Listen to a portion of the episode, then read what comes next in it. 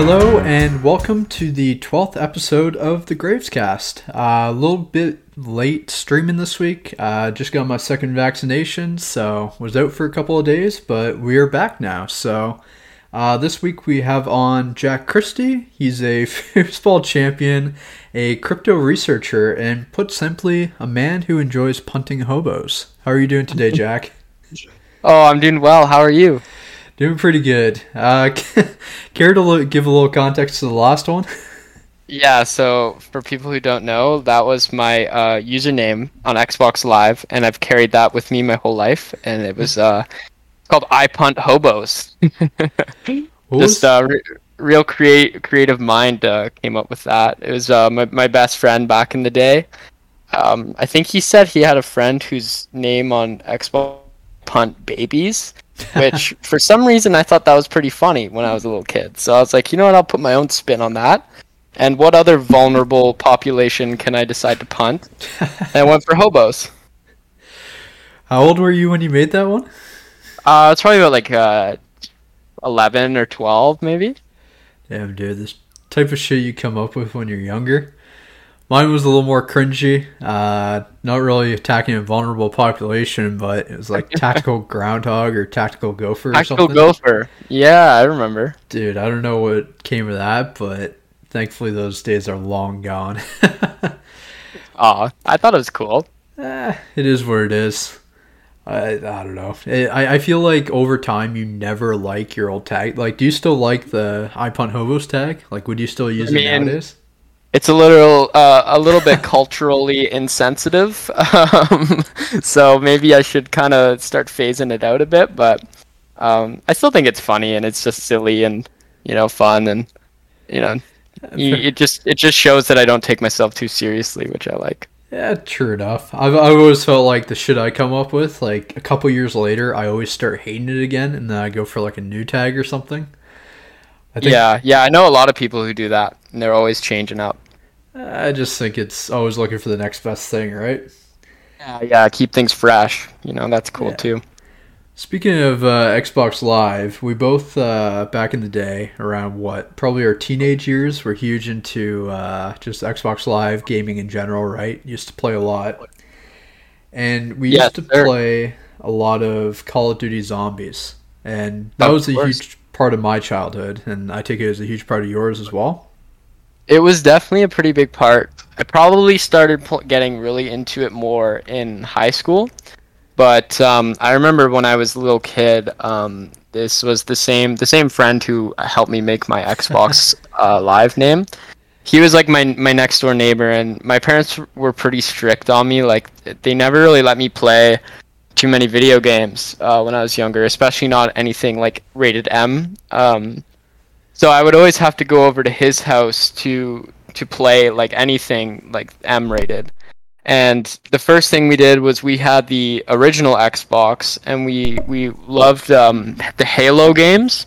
Yeah, So we I went to his his place and uh, yeah we, we started with the first Halo game. And I remember I, I just thought it was like the most uh, surreal experience of my life playing this shooting game and shooting aliens and stuff. so that was really really cool. But I remember we can't. I don't know. Did you ever play the first Halo? No, dude. I had it when I first got an Xbox. It gave me like five free games, and I think like Halo Three was on there. So I played like maybe twenty minutes of it, and just wasn't my thing. Well, on the uh, on the original Halo, there's if if people have played it will know there's uh, a mission about like halfway through the game where um you know you're you're you're fighting these aliens mostly, you know, and they're kind of you know they're a little scary for a, know, kid, you know. uh, I was I was a pretty uh, scaredy cat kid, but I was kind of scared of them. But then there's this one mission where like you find this like dead soldier and you're wondering like what happened to him so you watch like his like helmet camera or whatever Ooh. and you see like he's getting attacked by these like uh, it was called like the flood in the video game but it was like these little like egg um alien things and they would like jump on oh they would all like jump on you and like turn you into a zombie yeah. so that that scared me so much. Like I remember having nightmares about that for so long, and oh my god. So that brings me to um, the the Call of Duty zombies because my first experience playing that was um, pure terror. I don't know what like when was your f- first time playing? I started with uh, Black Ops. I wasn't as fortunate as to start with World at War. Uh, it's kind of similar to you, where my parents weren't too happy about the idea of playing like M-rated games. They were okay with like teen-rated games, whatever. But for M-rated, they were always like, "You're not playing it in our house. If you go over to a friend's house, it's fine."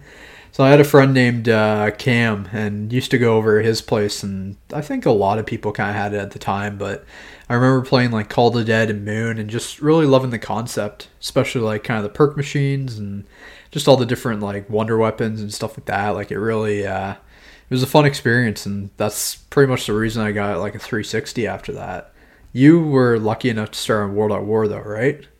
Yeah, in the one map they had, I can't remember what it was called, but it was just that one little house, and it, back then it was called Nazi zombies because Yeah. you were allowed to use the word Nazi, and so it was like this scary, you know, these zombies are all of a sudden coming after you. Like I'm used to like shooting human beings, you know, like I'm fine to do that. Like those guys can die, but zombies, terrifying. I think there's Um, also a real sense of fear and dread when it came to like the Nazi zombies version because I don't know, dude. Something about like having those outdated graphics and just it, it looked very uh, deserted almost in a way. Like as as time's gone on, like you've seen with like Black Ops Three zombies or Black Ops Two zombies, even where it, some of it almost got cartoon like in a way. Yeah, I definitely felt that way, and and some the part of the atmosphere of it too was like there's nowhere where you can just like put your back to a wall and like know you know see everything that's coming at you. It's like there's always potentially something coming behind you, so you've always got to be like on your toes. And you know they these zombies have like they make these scary noises and they chase after you and they're like full sprinting, screaming, like some kind of hell spawn and I'm just like a little kid, like just getting more PTSD from these video games. Like maybe my parents had a point not letting me play these things. Did you actually like get scared at night though? Like was it the type of thing where you like kept your eyes open, like lights on or um, a little bit, but I was always kind of like that when I was little, like always scared of the dark and um, you know, scared of you know just imagining things and those types of things didn't help me too much. But it was it was a, it added excitement to it, right? It's like I'm doing this thing that like I'm not supposed to. Like I'm kind of going behind my parents' back to play this game, and um, I know it's kind of scary, but like all my friends love it, and it is fun. Like, and there's a little bit of like a you know a childish aspect to it when they had like um, oh, what is the uh the box, the mystery box, Yep. the mystery box where you like. You know, you open it up and you can get like, you know, these crazy guns, like the ray gun. It's like an alien thing, and it was very, you know, I think that was, you know, hit hit my little kid dopamine receptors pretty oh, nicely yeah. when I would get the the ray gun out of that thing. Dude, you, you gotta wonder like whether it's shit like that inspired like teenage gambling or stuff like that, right? Because we look today at like CS:GO loot boxes and stuff, but back in the day, you know, you had the mystery box and shit, right? So it did exist. Yeah, definitely. I mean, that's like everything's just becoming more and more like in your face and and it's got to be, you know, more exciting and more outrageous and I, I it's just funny to think back to like these very simplistic uh, video games that I just enjoyed so so much. And you know, if I were to play that today, I would have nowhere near the level of excitement that I got from it back then. You know, it's like it's like this novel experience, and then once you have it, you can uh, you can never like recapture that. Um, so I guess that's what you call nostalgia. Really, you don't think you don't think you'd enjoy it if you went back to it? I mean, I would still enjoy it, but not in the same way that I did when I was a kid. And I, th- I'm more. I mean, when you're a kid, like you see the world in a different way, right? Like everything is kind of fascinating to you. So when you grow up, you you also lose that, you know, aspect. So, I mean, you know, as as the the maps came out and like the new games came out, it still was something I always went back to, and it was kind of evolving, and I was evolving with it, and Yeah. which was cool. Is it is this something where if you went back to it, you'd more so enjoy the older maps, stuff that was a little more simplistic, or the stuff that is like coming out now that's kind of advanced as time has gone on? Well, I haven't really been following the Call of Duty games for a, for a few years now, but I do remember when we played together in high school, like when we moved from. Well, we played a bit on Xbox. That was the Yeah. the tactical gopher days. I remember it, I would always go on my Xbox and I would always like go to my friends list and it would be like tactical gopher round 40 farm uh Black Ops 2 Yeah. or or yeah, Black Ops 2, yeah. and I was like, of pride in man, that. yeah, I was like, man, this guy's good at zombies. and then in play when we went over to PlayStation, because I never really played that much with you on Xbox, more so on PlayStation, I think. And then I remember when me and Dylan were, you know, wanting someone else to play with, and we saw you, and we were like, we can get the MVP of zombies on our team. Uh, hell yeah! Dude, I felt like I got worse as time went on. Honestly, like after Black Ops 2, I never felt like I had it again. Yeah, yeah, I know. It lo- it happens. Like you know, you have your favorite uh, map and your favorite game, you grind it, but then you know, there's always a new one coming out. They have to scrap everything and go back to square one, basically, right? Dude, I, kind of I kind of lost it in Black Ops 3 though. Like I definitely I bought I told you this. I originally bought the PS4 just because someone uh, Tommy and James brought uh, PS4 to one of the parties and we were playing like Shadows of Evil and it's like, "Oh my god, these graphics look amazing. Like the weapons are so cool, the atmosphere like." And then the next day I went in and spent like $500 to get it in the game.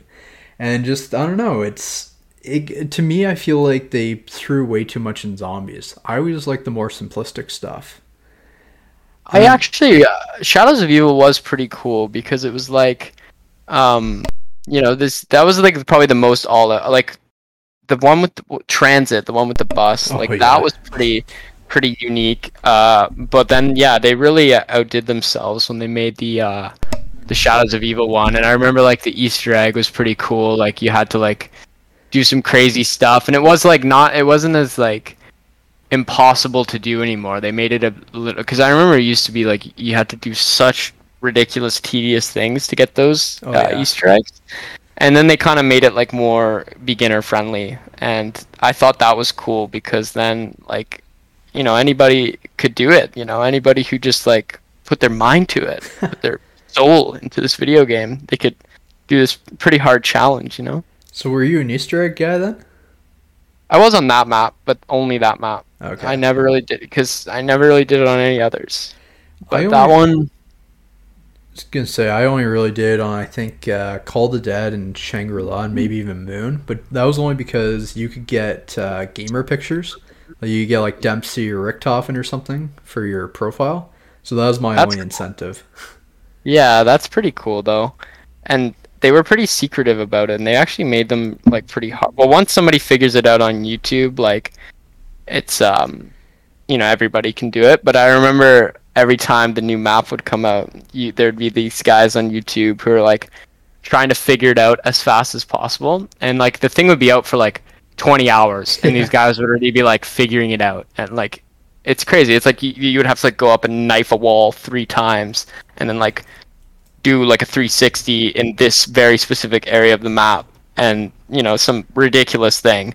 And these guys have already got it solved in tw 20 hours straight of playing video games. Dude, it's like it's ridiculous, and it, it's It was. It we're lucky in that regard to have that because I mean, back in the day, you would have the same shit, but you'd have to. They had like Nintendo game counselors where you could call for like four dollars a minute, and they give you advice on how to beat the game. Like is it for nintendo only yeah, I'm sure like the other companies had shit like that, but that was the one I remember hearing about. that's pretty funny some little kid like imagine that being your job like you're just sitting there and you gotta like some five year old calls he's like oh i don't know how to beat mario yeah, and you'll be like dude just just jump on the goomba's head man it's not too hard little kid's like, "Wow, I didn't think of it that way. Thanks." yeah exactly Parent comes into the room. Who the fuck are you talking to? Listen to like some thirty-five year old's voice. Get the phone Yeah. bill. Like, why? Why is there like forty dollars spent on December first or something? Like, what is this pervert doing trying to call my kid right now? oh my god.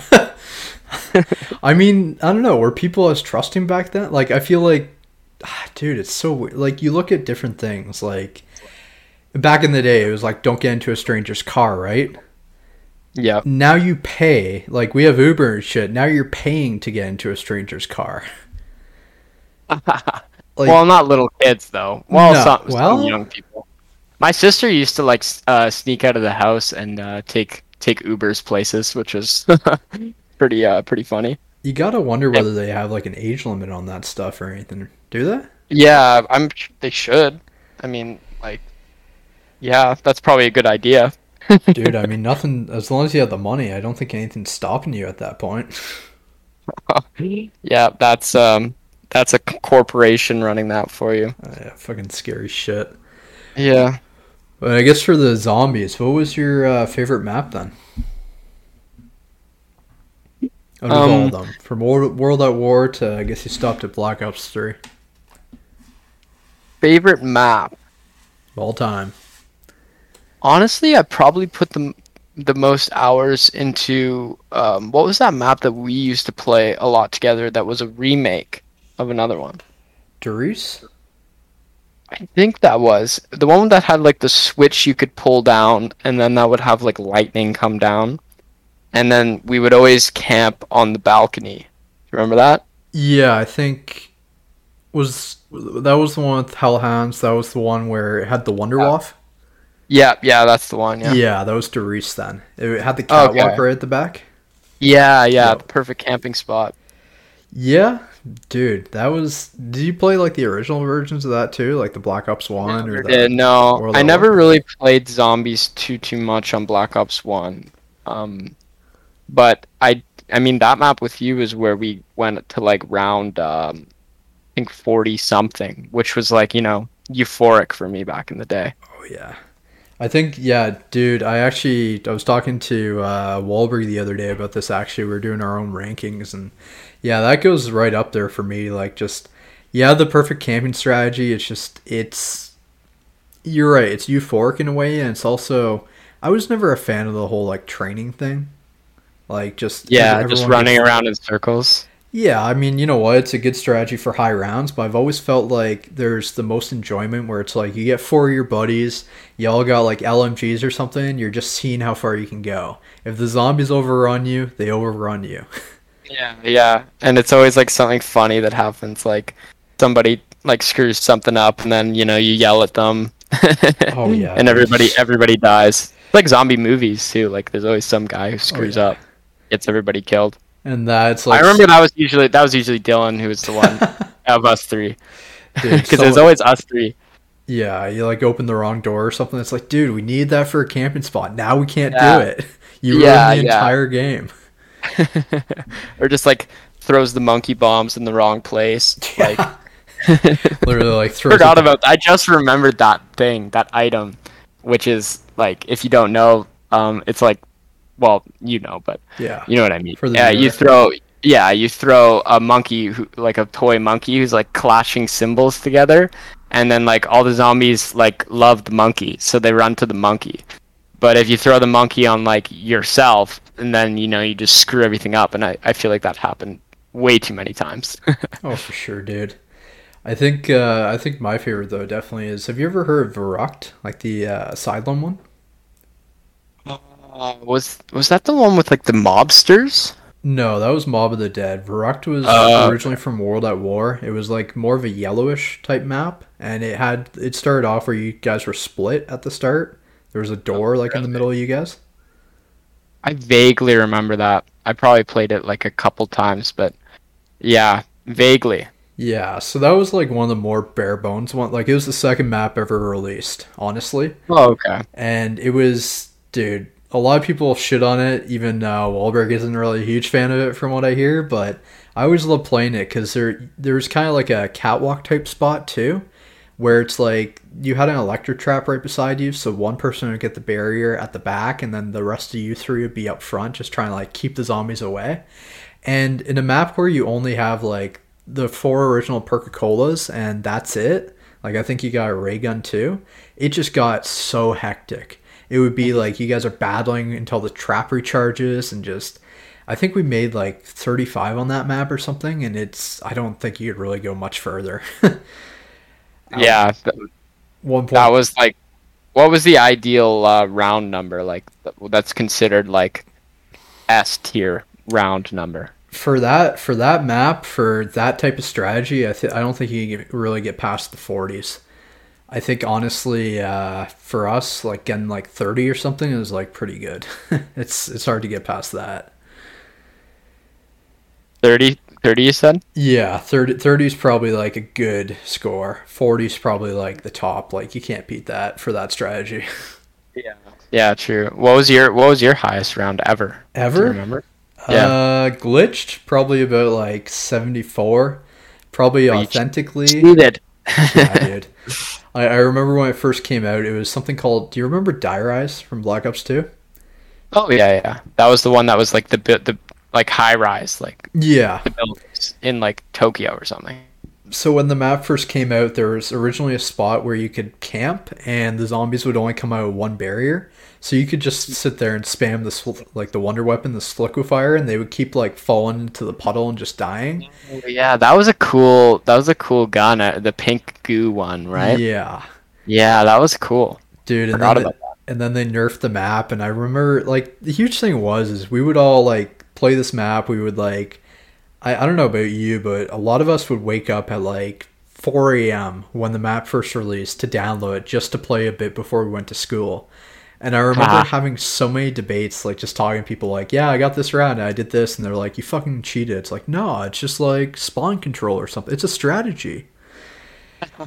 So you guys were like you guys were those guys that were playing 20 hours right when the map comes out to find out all the secrets. No. That was you basically. Not not the Easter eggs, just just around just playing around Yeah. and shit, man. Just Okay, good fair. fun. Yeah, yeah. But I I, I, cool. I think you're right. I think it's really uh, just the times. You can't. I don't think you can go back to that, unfortunately. Yeah, well, once you kind of grow up and you can't, you know, spend most of your time playing video games, then yeah, Dude, it I- kind of goes away. I didn't even think of it the way you're saying it though. Like right at the start, you were like, "Yeah, you know, like when you grow up, that like childhood curiosity and mystique goes away." It's like, dude, that just sounds so depressing. A little bit, yeah, but it's it's kind of like it's a little real realism, I guess. Um, but you can keep, you know, you can always keep that with you and and carry that with you through your life. It's not like something that is gone forever. Like you know, everybody has an inner child, and um, you just have to nurture it. Well, I think the uh, topics just get a little more complex. Like you got really into crypto, right? And I'm pretty sure that has a little bit of a childlike curiosity to it, right? Uh, definitely, and it's also also got like a, a gambling mentality to it too. Mystery- mystery I won't deny that.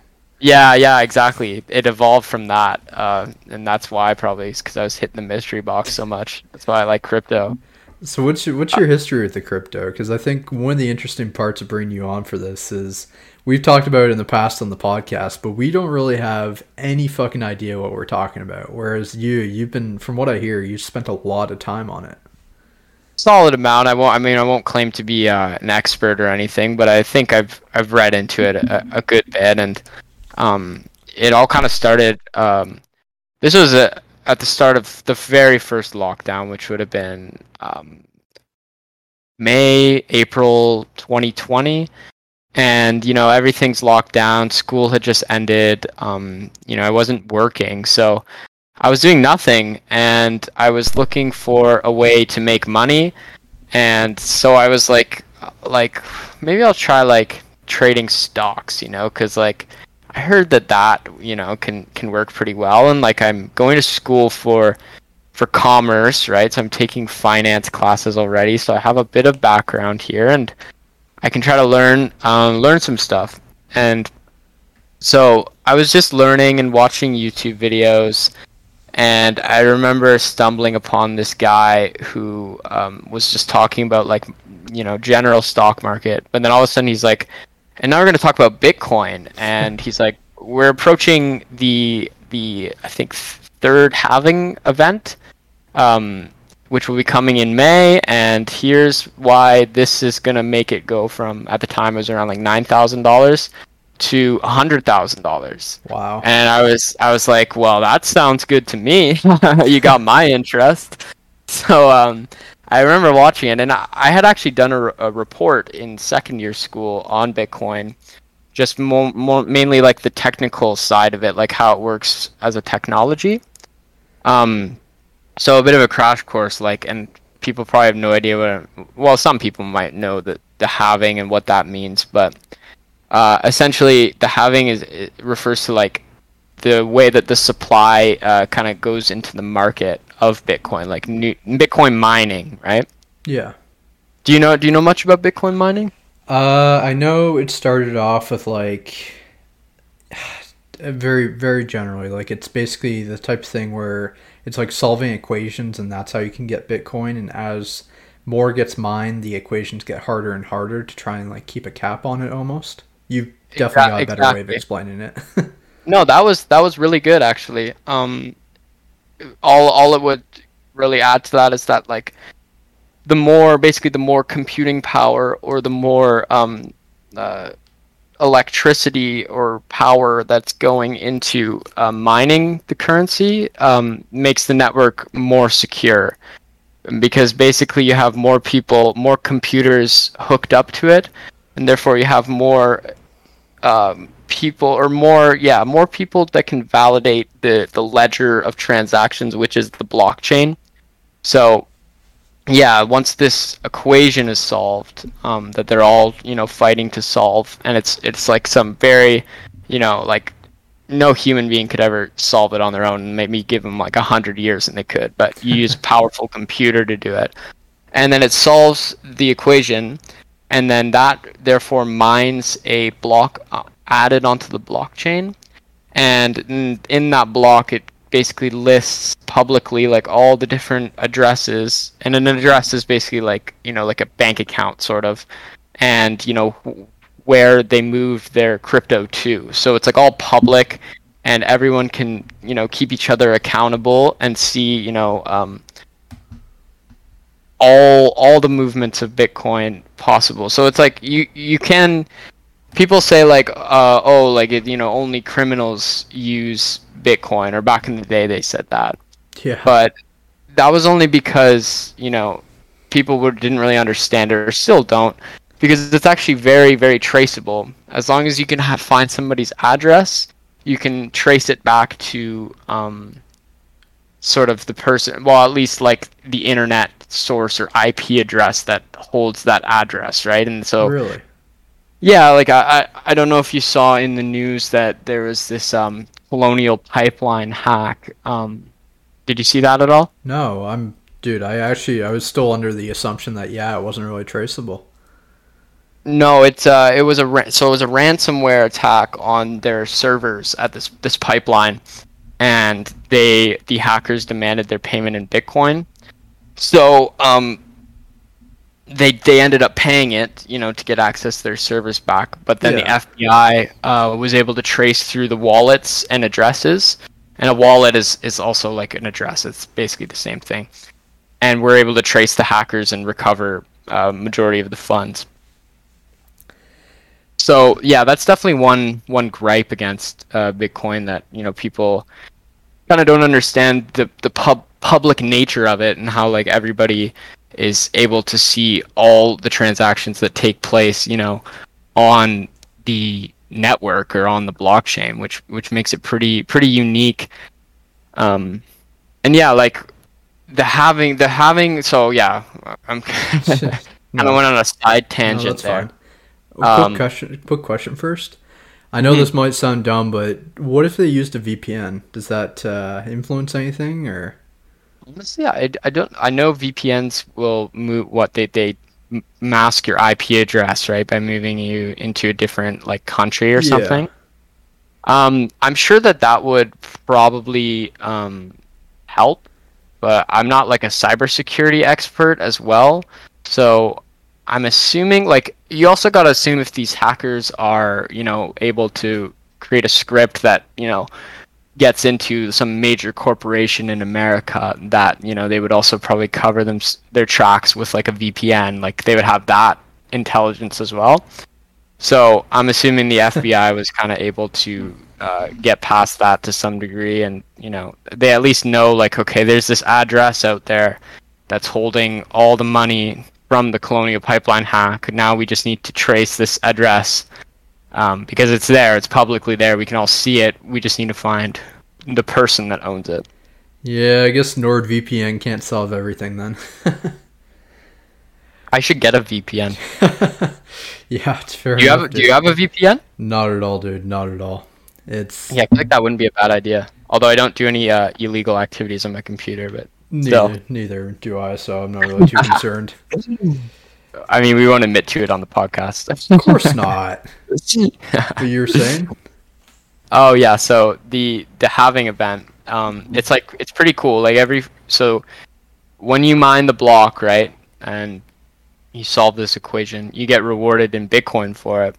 So at the very start, like when it first came out, it was like I think it was 12 Bitcoin per per block the guy would get, and then the halving basically means the reward gets cut in half. So it goes 12 to six, and then um, you know six to three. I, I I'm not exactly sure what the the halves were. It was around those numbers, and um, so yeah, I think uh, I think now it's like it's around like three or four. I might I might be wrong on that, but um, so that that basically means like the the s- the supply is introduced to the market at like a slower and slower rate, and therefore it becomes more scarce in that way, and um, at some point, you know, there will be a there will be zero Bitcoin being mined, and all of it will be out there in the world Yeah. which will be a maximum supply of I, th- I believe tw- 21 million.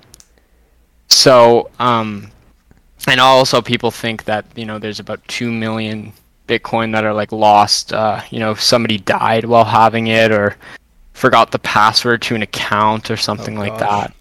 Yeah, which is just just a tragedy. Um, like I can't even imagine the, the pain that they, they would have gone through.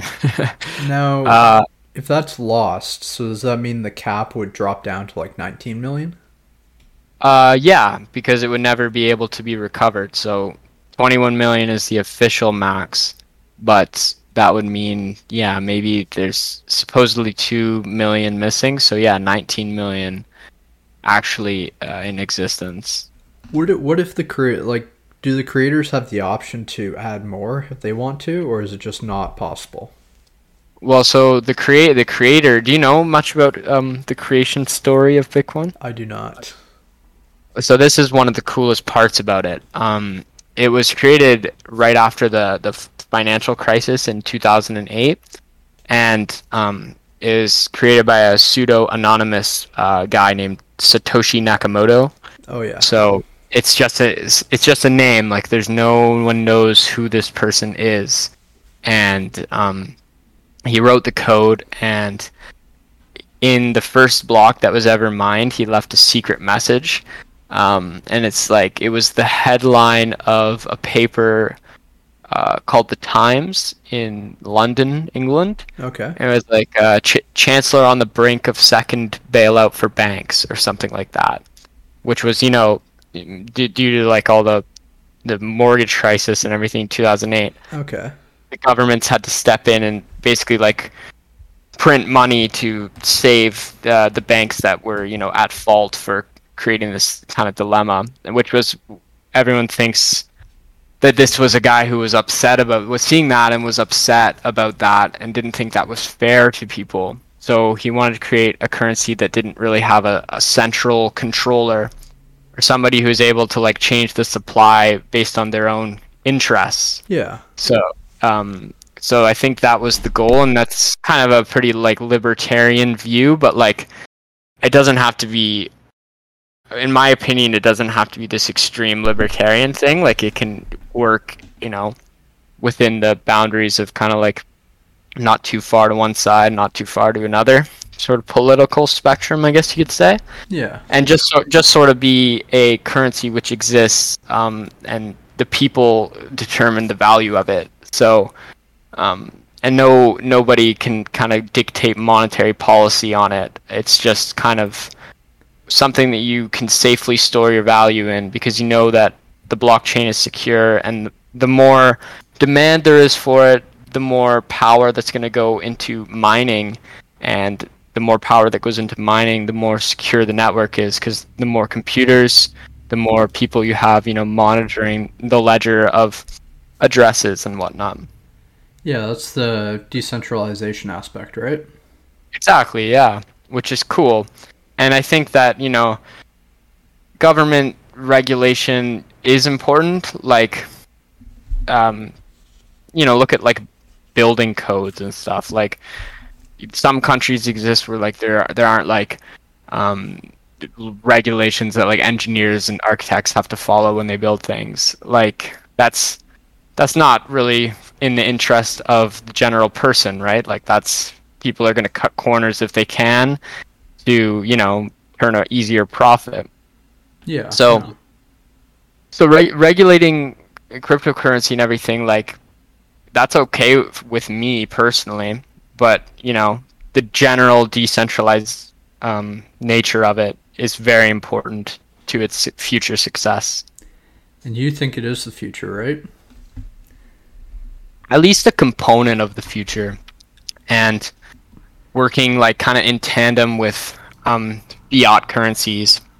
And this was something that i you know back going back to what I was saying earlier when I what had nothing to do and I saw like um, because of the COVID like the markets all crashed and you know they had to print these trillions of dollars all these country central banks. And I was like I was I remember sitting with my dad and, and we were just sitting there and I was like so they print all this money. I was like how does that even work? Like where where does that come from? Like they just like poof out of, out of nowhere. And he's like yeah i don't i don't really know either. And we were just like hmm. So i was like you know i'll try to figure this out. And uh, long story short without you know going to a very boring economics talk it's essentially like just created on a computer. And it's all digitally just dumped into um, you know the uh, bonds and uh, commercial banks through commercial banks and you know dilutes the supply or doesn't dilute the supply but it creates a larger supply of dollars in existence which means each dollar is now worth less right because there's yeah. more of them and more people have them so you know i was like this uh, this whole process like it's kind of strange to me like you know i mean uh, of course something had to be done you know to kind of stop this this financial disaster from happening, but like, wh- where does it end? Like, are are we just gonna are they just gonna keep creating dollars and we're just going to you know things are just gonna get more expensive while our wages aren't gonna go up? Like, is this is this because that's what you know the the trend has kind of been for the last ten years. So in a um, way, are are the people almost sheep then because they're kind of falling privy to a financial system that they really have no control over? Uh, to to some degree, but people are also kind of waking up to this, like especially like university costs and house like the housing market. Like people our age are are seeing like, well, I have to go into debt to you know get a degree, which I've been told most of my life is what's necessary to live a successful life. And then you know part of that successful life narrative is you know buy a home eventually Oh, yeah. And yeah, and the, you know the more that these goals become even more challenging for people, you kind of step back and go like, well, who is making this more like why is this getting harder and harder, not you know easier? Because you know you expect with technology developing, you know, you you expect us to move closer to like a utopian society, and in many ways, you know, we do have, um, you know, I would say we're in better. Well, I'm not even too sure about that. Um, you know, you can maybe say something that you think has made the world better in the last 30 years, but like, what other than fancier screens and fridges that connect to Wi-Fi have we really like had breakthroughs in in the last 30 years? Um, I think you'd have to look at like I, I actually brought this up with my family the other day and they were saying stuff like, okay, so your car's broken. Uh, you can't just now order a part online and have it come in like the next day, right? Now it's like, you know, they'd have to shoot out like at least the auto parts store would have to like shoot off a message to like the manufacturer, maybe get in in like two weeks or something. And you look at stuff where it's like you you order it online and it's like you know three weeks for delivery, right? Three weeks to a month. But now we're getting it within like 24 hours if we really want it. So that that's true.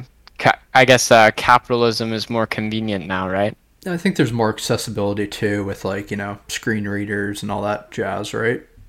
For sure, for for sure. But would you say that that is, um, you know, equally distributed amongst the human population? These kind of um, oh, of course. nice advancement. Of course, not. it's yeah. Like you're right. There is an aspect of capitalism to it, and I mean there are a lot of bad things. Like we have, we did talk about the social media thing when Dylan came on the podcast and everything, and I mean overall, I think there is I, I don't know. I'm not excited for self driving cars because I mean, you know, with having a computer on your waist every day, it's like instead of having to respond to that work email the next day, it's like, yeah, let's respond to it within the next five minutes, right?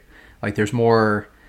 It, it, technology is meant to kind of make everything easier, but at the same time, it just made it so that hey, we can do more in less time now.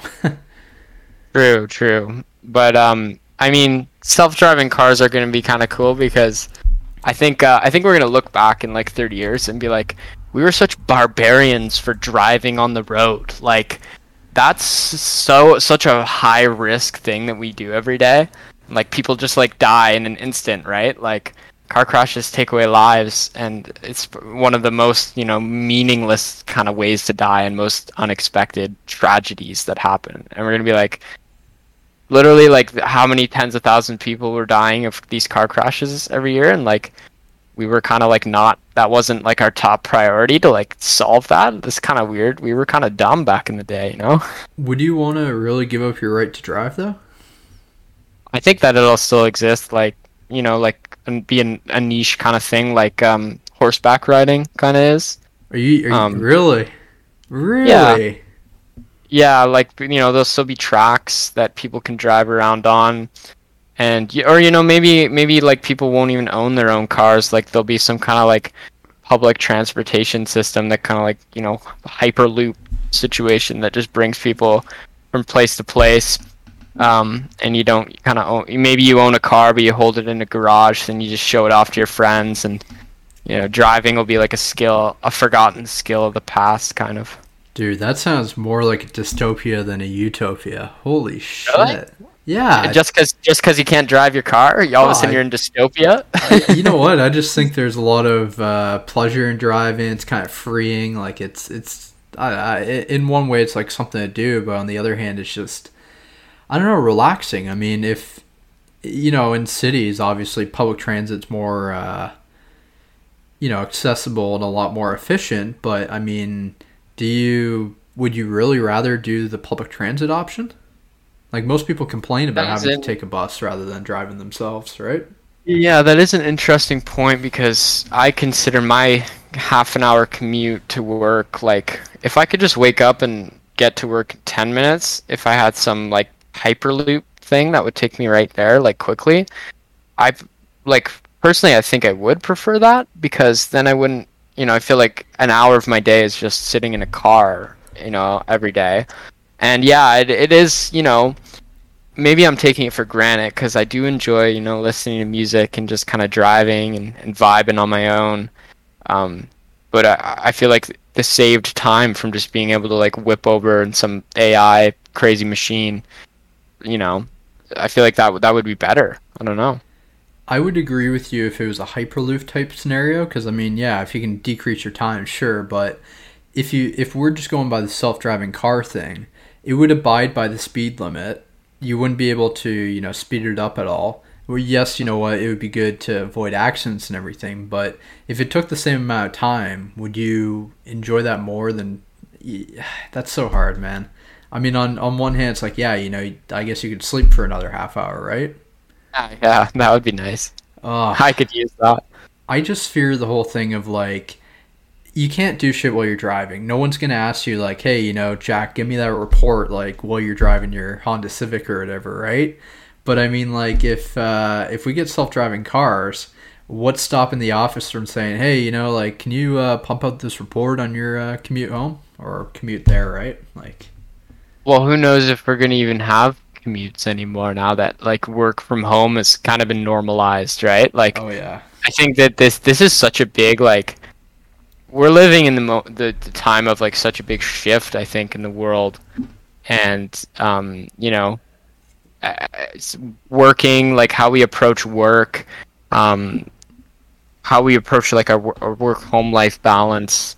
Um, how we approach like even our mental health because we realize now like how much um, effect you know our day-to-day like what what we do in our day-to-day lives can you know have an impact on our mental health you know sitting inside a lot and you know not getting the socialization that you know humans are social creatures and just not not having that um, is taking a toll on people especially kids like developing and um, learning, you know, the do's and don'ts of like interaction with other people. Um, we realize how important that is. I think. I think a lot of people do. And I, I hope at least, I hope we don't move away. I hope we don't move more digital. I mean, some things for sure, like digital, would be nice to, to add to. But I think this is, I think this is going to be a good thing for people because I think we're going to realize like we were kind of we were kind of straying away from that. Like people were mental health has been a struggle. It's only been getting worse as you know our lives have kind of started to become more screen based. Yeah. Um, so I think I think that's a bit of an awakening, and, and among other things too. You think we're getting less digital though? Because I thought the whole idea of this whole COVID thing was a lot of people are doing more work from home and therefore becoming even more digital, right? Yeah, that's true. And yeah, you kind of lose out on the ability to meet your coworkers face to face and like go socialize after work or something.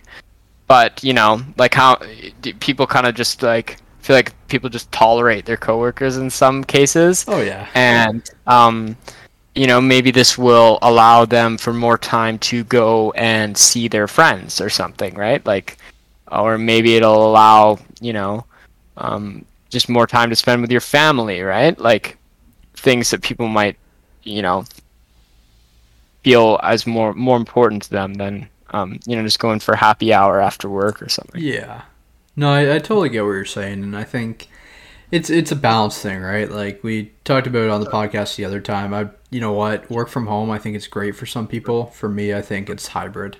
I think the opportunity to go into the office and see your coworkers and interact with them that way versus you know over like a Zoom call or something. It's definitely going to be something I wouldn't want to miss out on.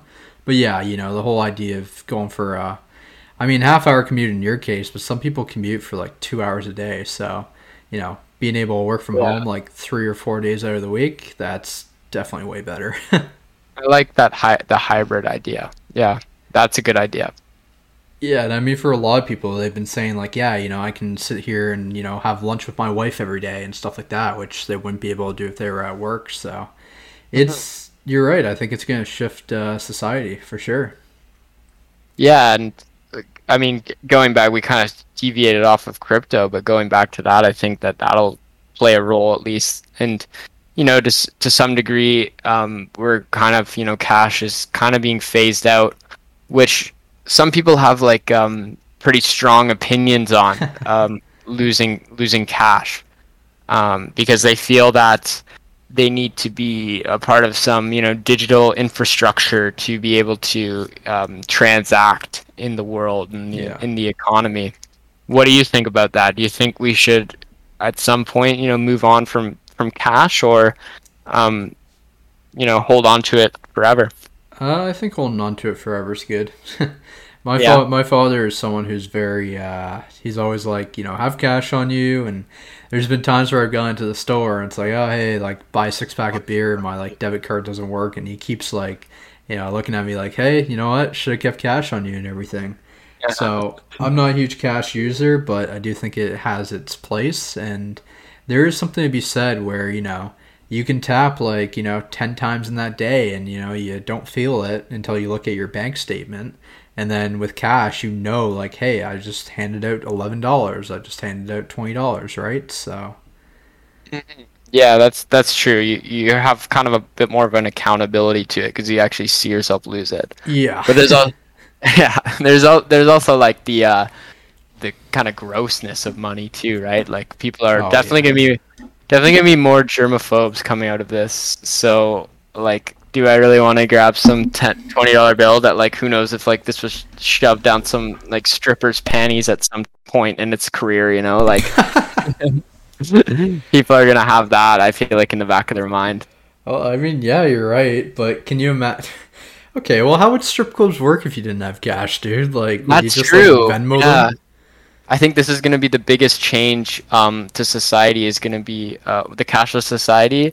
It's going to be strip clubs are going to have to revolutionize their whole industry, and that's going to be where the most innovation happens. Yo, holy shit, maybe like there could be a chip there, and that's like gives a whole new meaning to like tap that ass.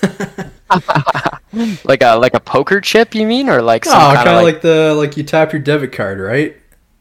Or maybe you like get coupons. QR. It's like it's like it's like Chuck E. Cheese for adults. You get like coupons to throw at them. Dude, honestly, I think phase or not phase. I think uh, strip clubs are gonna eventually get phased out. I think it's an older person thing. I, I don't know. I you, think but- so too. Yeah, I've uh, I have been to a strip club before. I won't lie.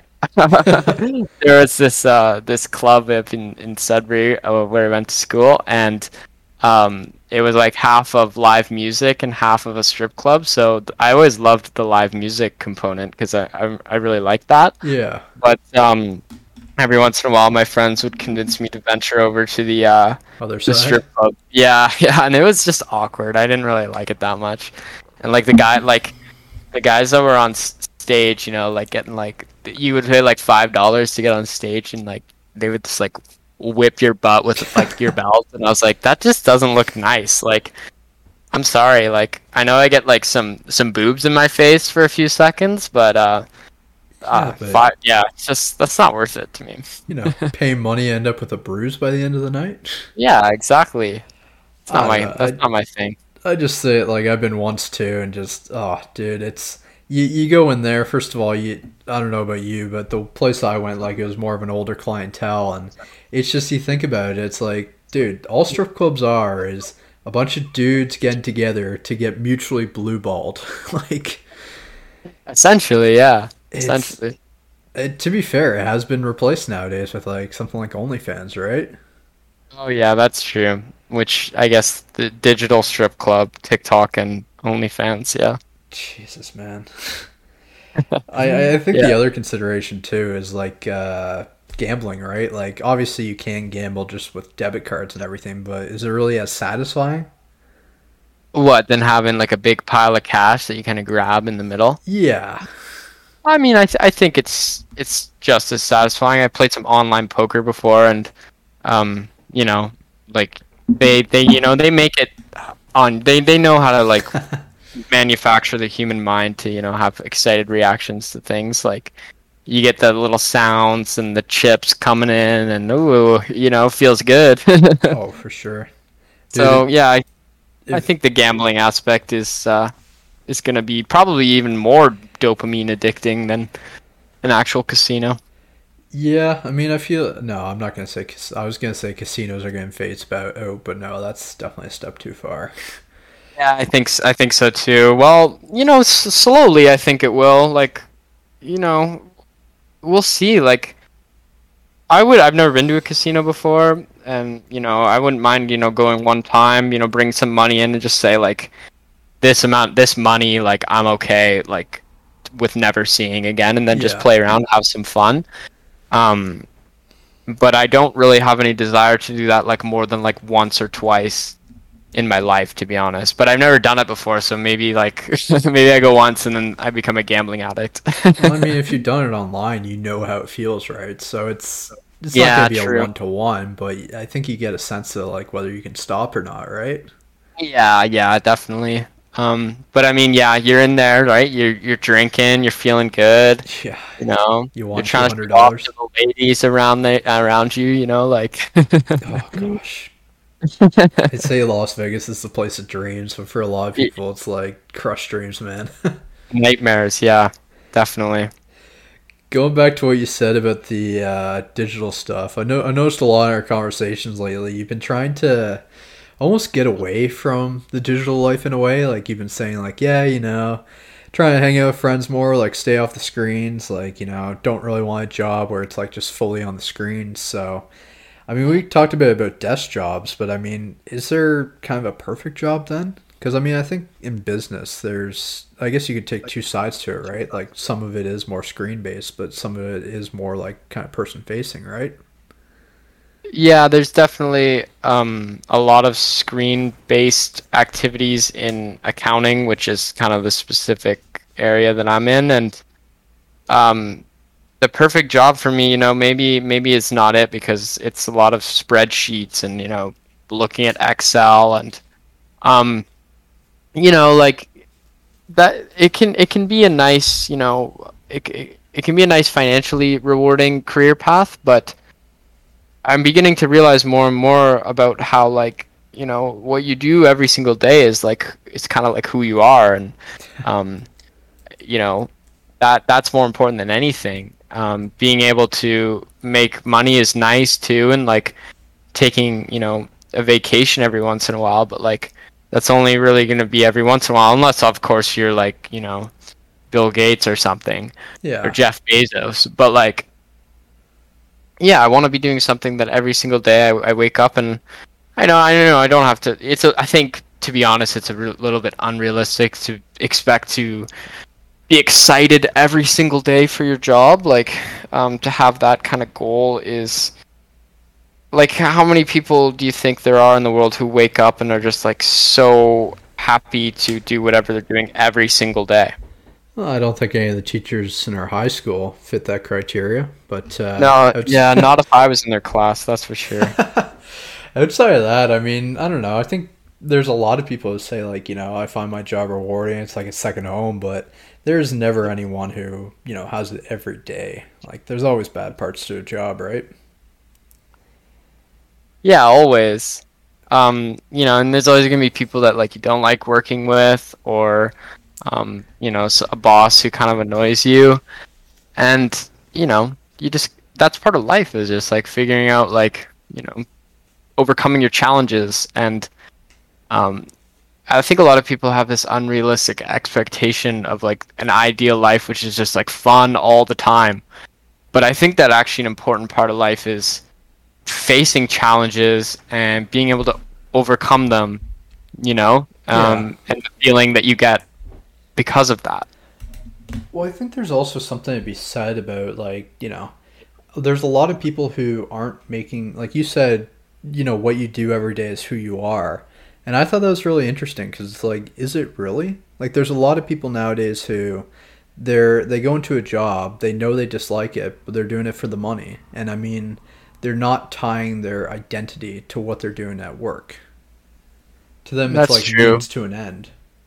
Yeah, and then they go home and and live, you know, whatever their second life or whatever outside of work. But like, again, like how many people do you know that have you know this a wildly different uh, side to them when they're not you know working, and you know that maybe maybe they do do something, but a lot of the time it's just like video games, which is not, you know, to say not to like put any shame to that, but like, yeah.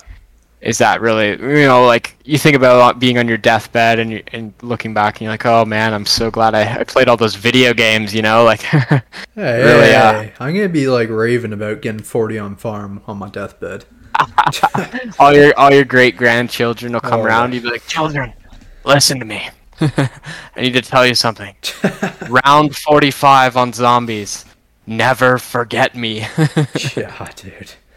No, but in all seriousness, I think it's what you choose to do with your life, right? Like, there's nothing wrong with video games, but I think a lot of the happier people are like, hey, you know, I'm, I, you know what? It's it's so hard to generalize this because I mean, your job takes up a lot of time. Like after eight hours, like, are you really wanting to come home and jump into something else?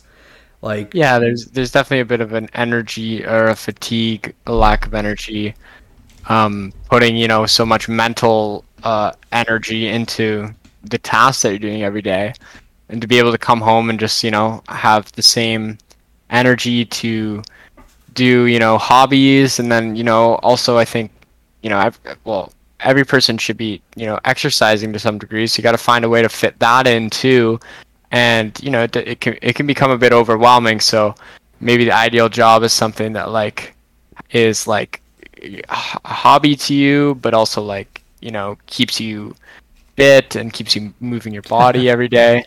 You know, like that's ideal to me. I would say.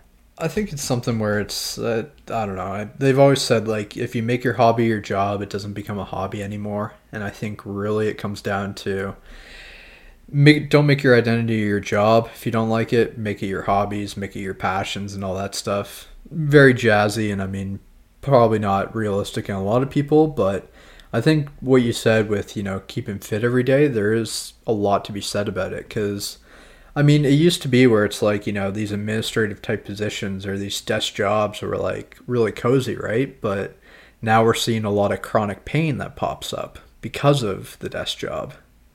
Mm-hmm. Definitely. And I was like thinking about the posture as well, like the other day, and like I was just thinking about how I'm starting to, I can feel like my neck is starting to like come forward a little bit, you know, like and I'm just catching myself like being on my phone and just being in this like forward head position or being oh. sitting at the computer and being in this forward head position. Are we? Are, is this what's gonna happen to the human race? Like, are we gonna evolve to like become some non, at least you know, like less physically capable creature, or are you we gonna like? Yeah, I mean, in a way, yeah. I like look at all the inventions that we had. Like this was supposed to be a cozy job, but now we're faced with the reality of like, oh, now you need to be using a treadmill desk or a standing desk, or now we have ergonomic keyboards. Like, it's not, yeah. it's not healthy. No, it definitely isn't. I was actually considering getting a standing desk. Um, I think that that's a good idea. A good start. You know, we're not meant to be sitting down all day long, and um, you know who know who knows like um, is the future of our you know race or like as human beings is it meant to continue to be like a physical body? I actually this is funny i remember today just seeing this uh, post on my phone. It was like 11 uh, boy uh, is accepted into a physics program at this university says he wants to become immortal by changing his entire body into a machine. And i was like what? Like this kid is like gonna be like definitely gonna be like the leader of the world of some dystopian society once he gets older. Like settle down a bit, kid. Like, oh, was that real? Was that a real post or was that like a joke? It was real. Yeah, it was real. Shit. I'm like, do we? Ha- we should probably get people like considering the a- ethical implications of this, like becoming immortal. Like, that's pretty crazy. It, I don't think I would like that, to be honest with you. No, I feel like you get bored over time. I think it's uh, definitely not the type of thing where you want to die at 60, but I don't really want to live past like 101. yeah, I get that triple digits. Those triple digits would be nice. Yeah, dude, and like still still feel healthy too. Still be able to um, walk around and you know, I would I would think my ideal lifespan would be like 120 years. Maybe like the last like 10 or five are where I'm pretty much like useless. Like can't you know gotta be like walk use a walker and everything because you know, like I don't know. Yeah, being being immortal, like that's pretty heavy duty shit right there. Like Yeah. And I mean you you never really like imagine being immortal but you were depressed the entire time. Exactly. And like what what if you know some of your your family decided not to become immortal and then, you know, they live 80 years and you you know you continue to live and their their existence is like such a small fraction of yours. And it's like uh it becomes so like it, becomes like a different frame of consciousness almost at that point because yeah. you don't understand the uh, kind of fragility of life and that it kind of it doesn't last forever, you know. Yeah, and I mean, I'm just kind of like thinking about this right now. I'm like, whoa. dude, I mean, I, I think even the worst part, like, imagine immortality was in our lifetime, but it was like two years after your parents passed away. They like just missed the mark, or like you know, Yeah. some of your loved ones, right? Like, Well, I feel like I feel like if you get to that point, you'll also have like some technology that can bring back people from the dead almost, but not, you know, not actually them, but like some kind of like computer simulation based on like recordings and it'll be very very close to the real thing but again that's something that needs ethical dude, fuck that. ethical That's conversations around it that's some pet cemetery shit. You don't want to deal with that. Yeah, that's definitely yeah, that's definitely not something you want to do. But I definitely think it's something some people would want, you know, Like- yeah. Especially if it's like a tragedy and you lose someone way too soon. Like, you know, I who am I to who am I to judge somebody for wanting to, you know, have that? I mean, how do you feel about marrying a robot then?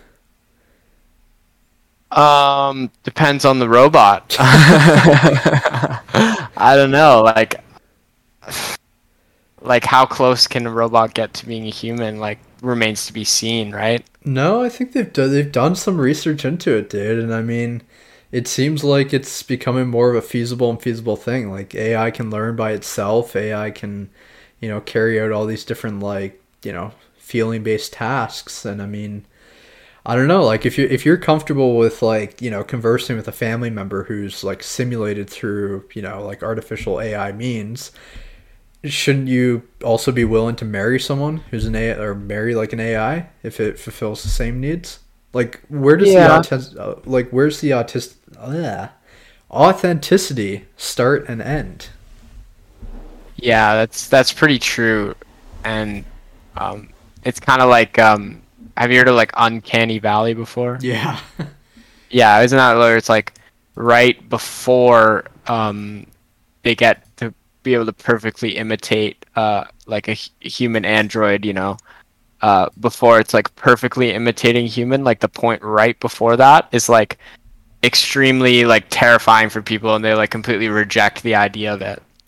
oh yeah. But then once you once you you know then right you know you move up one more notch and then you're at like um perfect replication of humans and then you know like but what is what is the magic ingredient that you need you know like what is it that you know makes a human recognizably a human too which is an interesting thought I, dude, I, I could not think about all that right now. There is so much to consider. yeah we're going deep here for Oh sure God, but I guess, I guess with the whole topic, like, if you okay, so if that's the idea, like you know, something where it's like a hobby, something that you enjoy, but something you're physical, is your path really like the path you want then? what do you mean you mean you have a pre predetermined No, I mean like you're in commerce right now. Is that gonna fulfill what you're looking for? Well, I mean, I don't know. I I think I don't even know what I'm looking for, and I think that that's what that's what life is kind of about. It's just you know you're you're never gonna be fully satisfied. Um, you know, because like even the richest person, it's like w- if I have enough money to have every you know experience I could ever you know dream of, basically. You know, what where does where do I get my novelty from now? Like where do I get the next cool thing Yeah. well probably by you know facing facing challenges you know like challenging myself to some degree Well, it's like you go ahead sorry Sorry, I was gonna say I think a lot of people when they think of becoming rich, I think it's not about striving to have everything you want. I think it's striving for uh, financial mobility, right? Like having your needs met.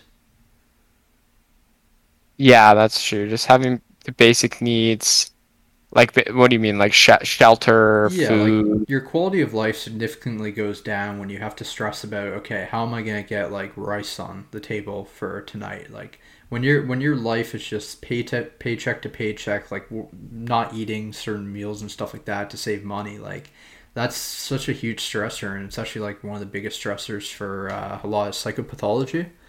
Um, but I mean, yeah, like if you have that financial mobility, it's not a concern now of like, how do I eat? How do I, you know, live? How do I retain like, you know, these medications that I need to treat illnesses? It's, it takes a big burden off your back, right?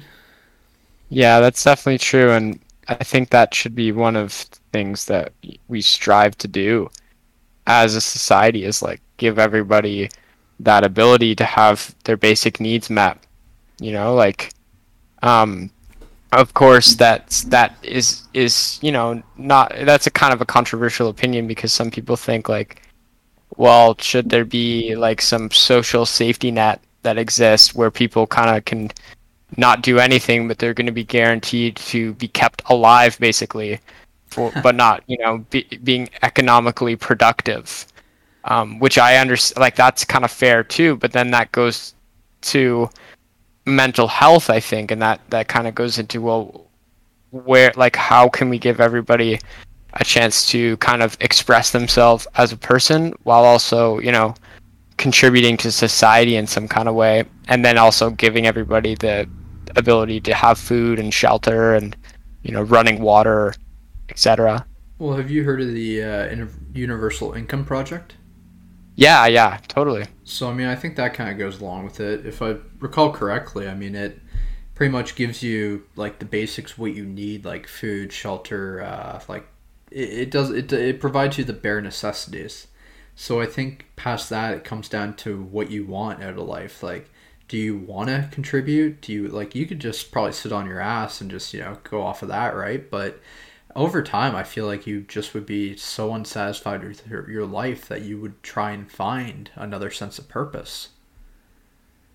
And yeah even, possibly even if that Sorry, came, go ahead. even if that came out through like you know you want to become an artist or write a book, I mean that's still something, right? But I think the majority of people, I you you probably wouldn't have people shooting for the whole idea of, oh, you know, I want to go become a construction worker, but maybe they do want to deal in accounting and stuff like that because they just enjoy working with numbers or something, right? So true but what if we get to the point where technology is creating um, you know new kind of video games or new uh, personal devices that are like um, you can pretty much live you know some grand magical experience from the comfort of your own home without having to go outside you know? Like do do you think we're we're far off from having something like that? And if that did exist do you think that we would have people that would get b- bored enough to be able to kind of live in the real world and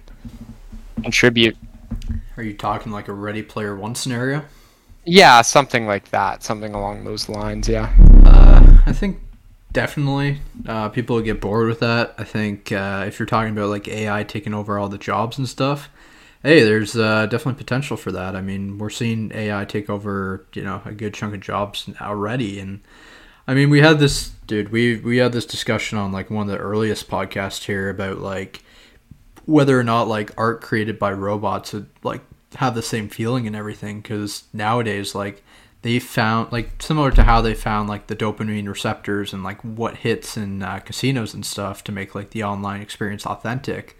They've also found like you know here's the optimal point for like a beat drop in a track or something like that. So even that type of stuff can be uh, definitely ai created and take that away from you know our, our own creations. Um, but if anything i think for starters, that makes my degree a whole lot more fucking marketable. that's no for sure yeah no more shitting on psych degrees. Uh, so that'd you, be cool. you just gotta keep understanding the psychology more than ai understands our psychology and we'll be okay i think Oh, that yeah. that will be ideal because once the reverse happens then that's to be an interesting scenario oh yeah, and then you know what? I just think it comes down to. I don't know. It's it's too far away to think about that. I think for now, it's it, we might get to a point where there's a good chunk of like you know jobs taken over. Like I mean, you know, you go to the grocery store now, and some of the cashier jobs are replaced by self checkouts, but. It's it's so far away that I don't I don't really think it concerns us. not in our lifetime you're saying Not in our lifetime, not in our in our kids' lifetime if we get that far and Uh, not to say that the world's ending in the next hundred years. Just saying. I don't know if I'll have kids, but uh, maybe like our grandchildren's types, right? Yeah, that make yeah, I could see that. Well, who knows? I'm just along for the ride. oh yeah, dude. And I think you're right. It is all about uh, kind of innovating and stuff and finding out who you are as you go along. Um, I mean, in regards to what you said about a job, like I kind of want to go the same way. I originally thought I was going to go become a therapist, but I don't really want to do that anymore. I looked into more like uh, it's called ABA therapy, which is like applied behavioral analysis, working with kids with autism, and that kind of provides a physical aspect to the job. It's like person facing for most of it, so it just seems like a good gig. Not really stuck behind desk the entire day, which is nice. Yeah, and that does seem like something that'd be very rewarding because you know you can progress with you know somebody and you know see results and see you know if you that you can you know have a positive impact on somebody's life tangibly, right? Yeah, exactly. Like I think that's probably the best aspect of it. The only thing I'd be quitting out on if they were like, "Yeah, you need to uh, start doing toilet training." that's not for me. Yeah. no, I think that they'll have like they would have like a personal care worker or something that would do that for them. Oh yeah, for sure. You'd be the, you'd be, you're the specialist. No, they can actually. There's some ABA therapy places that like you know toilet training is a thing because I mean, oh. it's oh. for you know kids with autism. Sometimes there's struggles, right? So you need to you know yeah. teach the conditioning that leads to being able to you know do it themselves, right? So it's not just yeah. kind of the basic stuff that we went through as kids that would be a little rough as a job for sure. But at, at the same time, you're you're very you know you're helping child very much. You know, like getting them to be able to understand that uh, that process. Like it's pretty uh, pretty important to be at least somewhat socially calibrated and you know grow up. So well, that, you know, that, is, that is important. If I ever get into that, you are free to shadow me. I know you'd love that. Yeah, there'll be so you're like getting this this kid to take a poop, and I'll just be like sitting in the bathtub taking notes or something. I thought you were gonna say taking a poop too. yeah. On a, yeah, sounds great. Jesus Christ.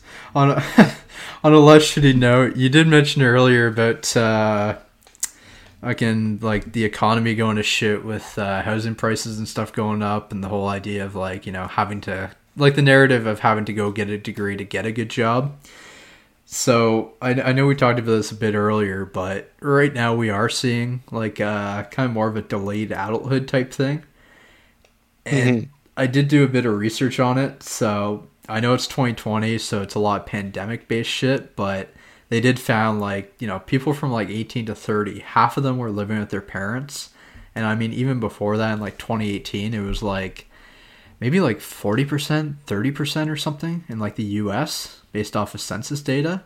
And there's a point like people are uh, getting married later on they're sitting there getting houses later on and it's becoming less of an attainable uh, really option right yeah, it really looks like that is the case. And what does that mean? You know, what does that mean for like us as the next kind of generation that that's transitioning into adulthood? Um, are we are we going to be renting for life or, or or what's the deal? Like, it's it's very very interesting, and you know, like people it's highly debated too like people who who study this stuff for their whole lives like you know they don't know what the future economic world is going to look like of course because no nobody does it's no. nobody has a crystal nobody has a crystal ball um but yeah i could i could definitely see us living I, i'm personally i don't want to you know be like this doomsday guy but I do I do kind of see us moving a little bit into a dystopian world, kind of like we we move. Let's say we move to universal basic income. Everybody's making the same amount of money. Um, you know, the the classes are there's kind of like no real middle class anymore. Everybody kind of makes the same amount. Um, you know, jobs are kind of redundant redundant to most degrees, like a lot of jobs get lost, and you know, people maybe we have some yeah Ready Player One stuff, and people just don't even want to. Or Neuralink, even which is like coming out soon. Yeah. Like people are just gonna want to live in some virtual reality rather than, you know, deal with the real reality. And you know, like that's kind of a bummer thing to think, but I don't I don't worry about that because uh, it's not it's way that's way over my head, and um, I, what's more important to me is to just figure out my place in whatever world, whatever this crazy world brings to me. What do you see your like in regards to those goals then? Because I mean. It, right now you're seeing a clash between like you know the older gener like kind of our parents grandparents type things where they're like yeah, you know, like I was 22 and I got my first house and I was married at like 18 and we've been living in the same house for like 40 years. Obviously that's not attainable. What do you what do you kind of see like your goals? Like are you seeing yourself getting married at like 23? Do you see yourself buying your first home at like 25? Uh, wow, that deep question, no. man. uh, well, I can tell you right now, like no to both of those. um, but yeah, like I, I don't know. Uh, you kind of have to push it back a little because you kind of have to get like stability to be able to do that, and like it, eh, that kind of goes back to like what the American dream is, right? It's like Nuclear white picket family. fence. Yeah, yeah. You know, you you have ideally, you know, like one the husband or wife works and the other can stay home and take care of the kids and um you know you just make it make enough to you know live a comfortable life but um I, like it, it that is kind of seems like it's becoming a little less obtainable um but like the world's also moving in such a crazy way right? We're all kind of figuring this out as we go along and that, nobody wants to live in dystopia that's for sure but um and we're humans are smart too. Like we we we figured out when we when times get rough like we you know we strive there. I think that's where we're at our best is when um, things are at the, the, their rock bottom kind of. It's like well we can't we can't really go any lower so let's let's get out of this. Let's figure out what we need to do to kind of give at least give everybody because what what is what is it that we want for everyone? Well i think it's a fulfilling life you know? Yeah. Um filled with you know not it doesn't necessarily have to be some ready player one world where we're all just j- have our dopamine jacked up at all times you know like there has to be some degree of uh, having like like you know life is like a, a roller coaster ups and downs right yeah but integrating that into a way where everybody also has you know basic needs too it's like it's gonna be uh, it's gonna be interesting. That's for sure. I mean, I think it's you know people, it, it's pretty much I think getting everyone what they want. Um, but I mean, we look at kind of these older goals. Like you, you brought up the American Dream, right? Where it's like two kids, you know, wife, husband, uh, you know, sitting there and one work. Like you described it to a T, right?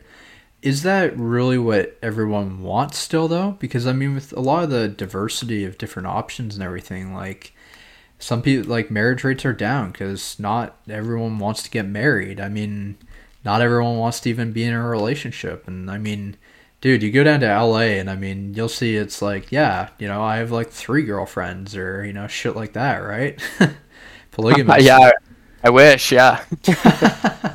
Is that something you want? Are you, are you into the whole polygamy thing, Jack? I mean, as long as they are not allowed to go with anybody except for just me, I'm I'm down. Sounds like a little bit. You know what polygamy is, don't you? Yeah, yeah. It's like no. Um, well, actually, maybe I don't. Well, I, I have an idea. Well, I mean, if all three of them are your girlfriends, then I guess the three of them are also each other's girlfriends as well. So. Oh, okay, I see. Yeah, I mean, yeah, I could, I could be down. yeah, that's actually too good. Um, but yeah, I don't know. I mean, uh, for me, I, I, I don't think I'm in any rush to get married. I think, you know, even pushing it back to like 40 or something. I mean, what's the rush? I've, I've definitely you know, some of those high school sweetheart stories are good and all, but you, you got to think like there's no real comparison, right? Like you, you you start dating them in high school and you know later on it's like you know you guys get married at like 18 or married at 22 and you just really haven't had that comparison bias you might think that your world is like the greatest it ever is but in reality if you drop that shit maybe like someone else would come along and be a little more mature a little more what you're looking for and you know just it's something you want more, right? I, I think the idea of, you know, living with one person for the rest of your life and knowing that at such a young age is just such a preposterous idea. Yeah, that's true. And it, I think uh, marriage has also been like kind of like an economic necessity for a long time too.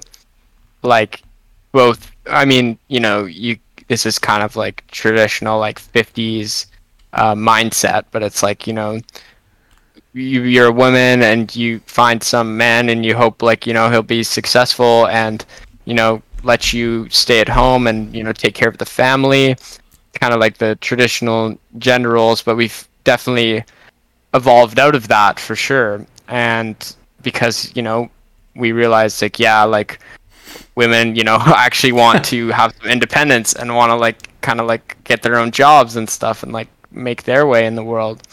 So not yeah, now now it's different. It's different for sure. Um maybe yeah, maybe this this kind of like this contract before God, which is kind of like a a kooky idea for most of us, you know. Oh yeah. Like most people our age are kind of like what it like that's kind of weird. It's it's almost just like you get married for the party and then you're in a contract where like if you guys get divorced, like you lose half your stuff. So like rough, right? Dude, that scares me too. Because even like common law, you guys are sitting there and living for like three years. Technically, there is still uh, an argument there for like taking half your shit or you taking half their shit or whatever. Like it's it's scary. Yeah, yeah. So, I mean, you know, like you'd hope that you would have enough uh, trust in in the relationship at that point to you know not have to stress about that thing. But yeah, like I don't know that those those things do happen, and you know, it's that's kind of like, but that's like a negative side to relationships. I think you just have to have more of a a positive outlook, and then you will kind of attract a more, you know, a positive relationship experience um, into your life.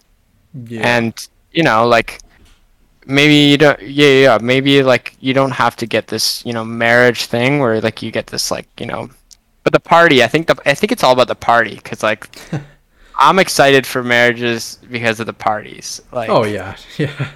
that yeah. I'm looking forward to. Oh uh, yeah, I'm excited too. Like just seeing everyone together, like celebrating the event and everything. Like it's actually you know with the whole idea of you know the curiosity going away and the excitement of being a child and everything like going away. Like marriage is like one of the things in adulthood where it's like, dude, I'm pumped to go to like a wedding or two. Like it's gonna yeah, totally. It's it's magical. exactly, dude. Exactly. Yeah. yeah. I think one of the less like obviously like the whole marriage thing is a little more on the social side and perhaps the rates have decreased, perhaps it's gone up later because you know what? It's uh you know something that's socially been constructed more so. But I mean the housing thing is definitely more on the economic side you, you even said yourself, like, are we going to be sitting there and paying rent forever? Like, yeah, you know, like, if, you know, because I don't see myself being able to afford uh, at least a house, you know, around this, you know, well, the area where we're from, it's a little expensive.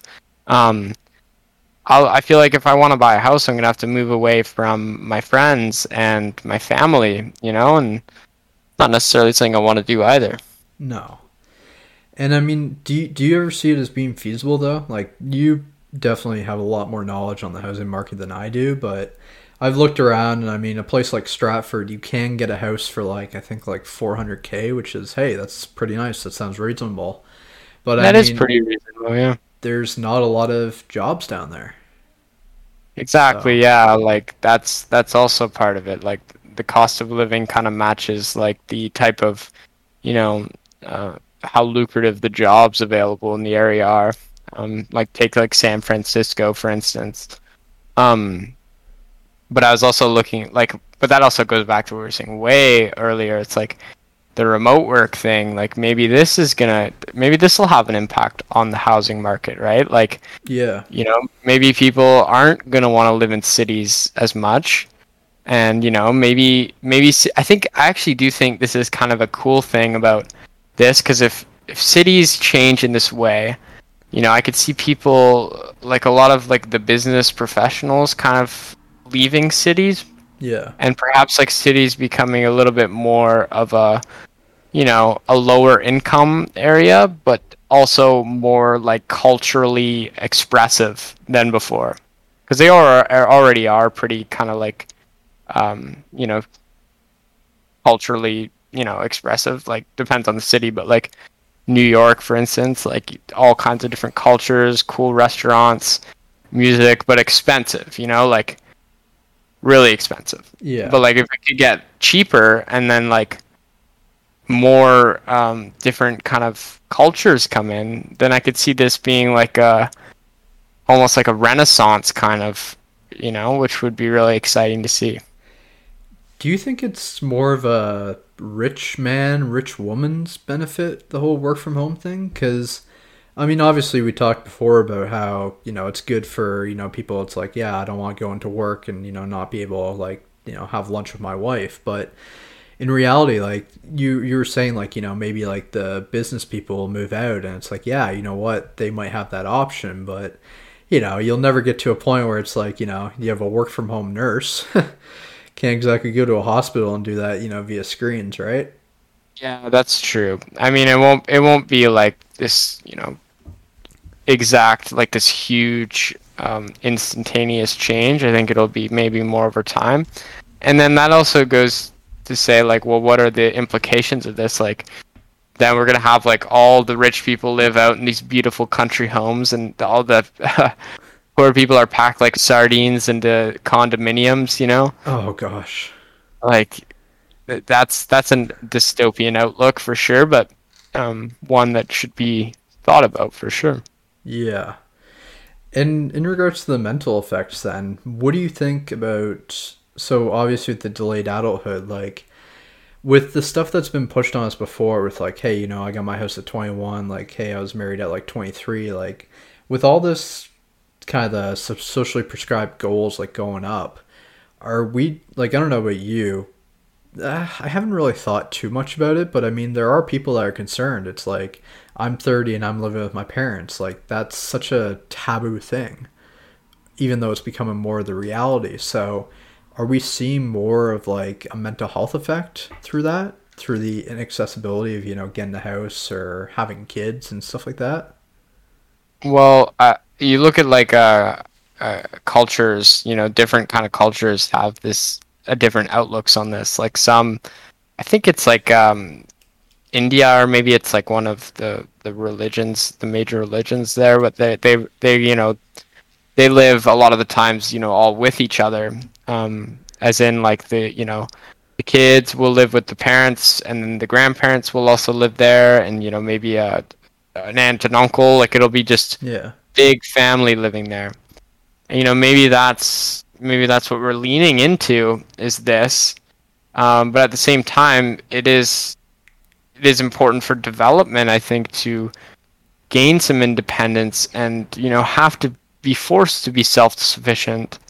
Um, because you know, like just having everything kind of given to you does again this this is, goes back to this kind of theme of needing challenges to overcome in order to grow as a person Yeah. and maybe maybe you know this wouldn't be so good because then we wouldn't we wouldn't really be able to have that and i also don't want you know i don't want to live with my parents forever No. um it's it's it's it's a part of you know life i think or at least maybe maybe this has been this narrative we've been taught but at the same time personally for me i feel like this is this is a step in my life that i need to take i don't know about you how do you feel about it Well, I, I, certainly think there is a need for independence for sure. Um, I mean, we both went off to university. We did live on our own for a bit. I think in, in general, like, you know, having the transition almost and kind of what you know you should shoot for for goals in life having been in that transitionary phase i do think there's a lot of mental health effects. Like i do think people are feeling bad about you know the whole i'm living with my parents at 30 or 26 or whatever right? I don't think yeah. it should i don't think it should be seen as a bad thing because right now it's a product of the economy. But i mean if we get past this hump i do think like you know there shouldn't be any shame in it, right? Like once you get out is when you get out, and nowadays like people are just living longer, so maybe we'll almost start to see a shift, right? Like they are saying now that you know 50 is the new 30. So if you keep yourself in good enough shape and don't, you know, drink yourself to death or, you know, smoke till you're 50, like your outlook could be pretty good. And then therefore, like kind of these socially prescribed goals have kind of a right to be pushed back not by uh, economical means, but by almost uh, just a shift in lifespan. Yeah, that's that's interesting, and yeah, a society society is seeming to kind of trend in a more health conscious direction. I feel like at least, what now that we have you know Google and everyone can at the touch of their fingers you know become an expert on like exercise and nutrition um, it, it's it it really is like nothing we've seen before. And you know maybe every single person doesn't use it to their advantage but maybe that's something that we need to uh, teach or some kind of like you know public education or public kind of mental health you know thing where we, we just try to get everybody to understand that how important it is to be healthy and how we, we can't just live off of vices and that we need to take care of our bodies. No, and you're totally right on that. I, I, I think with the independence thing too, um, there there's definitely I like I definitely think it's a good step, like learning to be self sufficient and everything. I think one of the more interesting things is you just you don't understand how. I know this sounds cheesy. I know it sounds like you know first world problem type thing, but it's hard to be self-sufficient in some ways. Like you you really take for granted like how much like individual things take. Like for you what would like living alone or i guess living with roommates or whatever what was like one of the biggest adulting things that you were like oh my god i did not think that this would be this hard or like this time consuming well i don't i don't know because i'm pretty good for keeping things, you know, like keeping my stuff tidy because I kind of gained this perspective of like, you know, if you kind of like keep working on it every day, like things just stay tidy because like if it takes like five minutes to just quickly, you know, tidy up your room and, you know, then you don't let it get super messy. Um, that works well. But I mean, one of the things would be like no nobody to hold your hand when it comes to like uh, socialization. I think is the biggest thing. Really? Um, yeah, for me at least, you know, you kind of have to figure out how to uh, introduce yourself to people and like be able to like start conversations and get to know other people. I think that was the biggest thing for me, at least, to um, learn some more self sufficiency. I would say.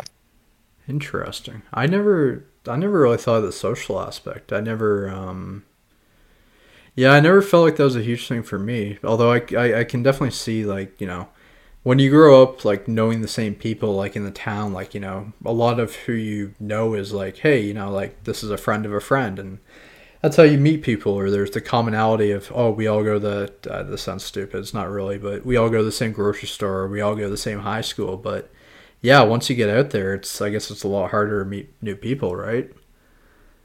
Yeah, definitely. And for me, like I um, definitely had some social anxiety that I've kind of worked on and um, you know gotten gotten better um, gotten better at for sure. And that being thrown out uh, to the wolves, so to say, going to university was uh, was definitely what I I needed. But at the same time, that's not what everyone needs, right? Like um, a lot of people need therapy. A lot of people need, in some cases, medication um, to be able to do these things. And um, there's a lot of st- there's still a lot of stigmas. I think you know we have like these Bell Let's Talk days and stuff, but I personally still feel there's a, a lot of stigma against mental health, and but it is improving, and that's that really makes me happy to see.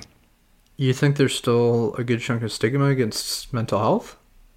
Oh yeah, like think about like a a blue collar job or something. Like I I I highly doubt. I mean, I don't have personal experience, but I still highly doubt like you would be able to just take a day off because you have anxiety or you know or you have depression. Okay. I feel like your boss is going to be like, uh, "What are you talking about?" Like, unless you're dying, like you got to come into work. Yeah, I, I do uh, I do agree with you on that. I think yeah, no, I, I would advocate for mental health days. I do I do think something that does need to be considered though is the amount that terms are thrown out.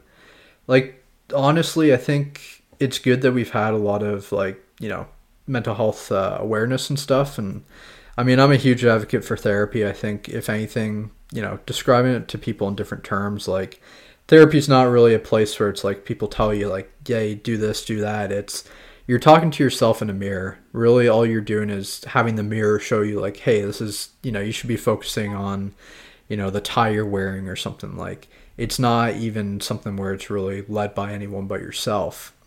But I do think there's an issue with, like, we've gotten to a point where a lot of people say, like, I'm depressed, I'm anxious, but in a way where it's, like, clinically significant. And don't get me wrong, you know, everyone has those feelings of depression or anxiety, but it's how do I put this? It's it's almost taking something that's you know in a different uh, realm, not in a different realm, but it's like having depressive like sad days, depressive days is a whole lot different from having you know clinical uh, depression, like major depressive uh, episodes and stuff. So I do think there needs to be an understanding that hey, you know what, this is normal, but we shouldn't be you know comparing the two, right? For sure, yeah. That that's that's totally and that's a good uh, it's good to have your perspective on that because that's something that you're like pretty knowledgeable in as well yeah um yeah like i think i i think i mentioned this to you before but i think it it all needs to kind of start at from the child's the childhood because i think a lot of a lot of people carry with them a, a lot of trauma from their childhoods. And if we can do our best to you know give everybody a healthy environment and a loving environment to grow up in i think that and then just kind of let people become themselves with that as the base. And obviously there's going to be you know uh, 1% of like outliers like psychopaths or sociopaths. Um, but that I think that'll give us a much better a much better chance uh, to develop society better. Just more, I think that'll give us more caring and empathetic individuals.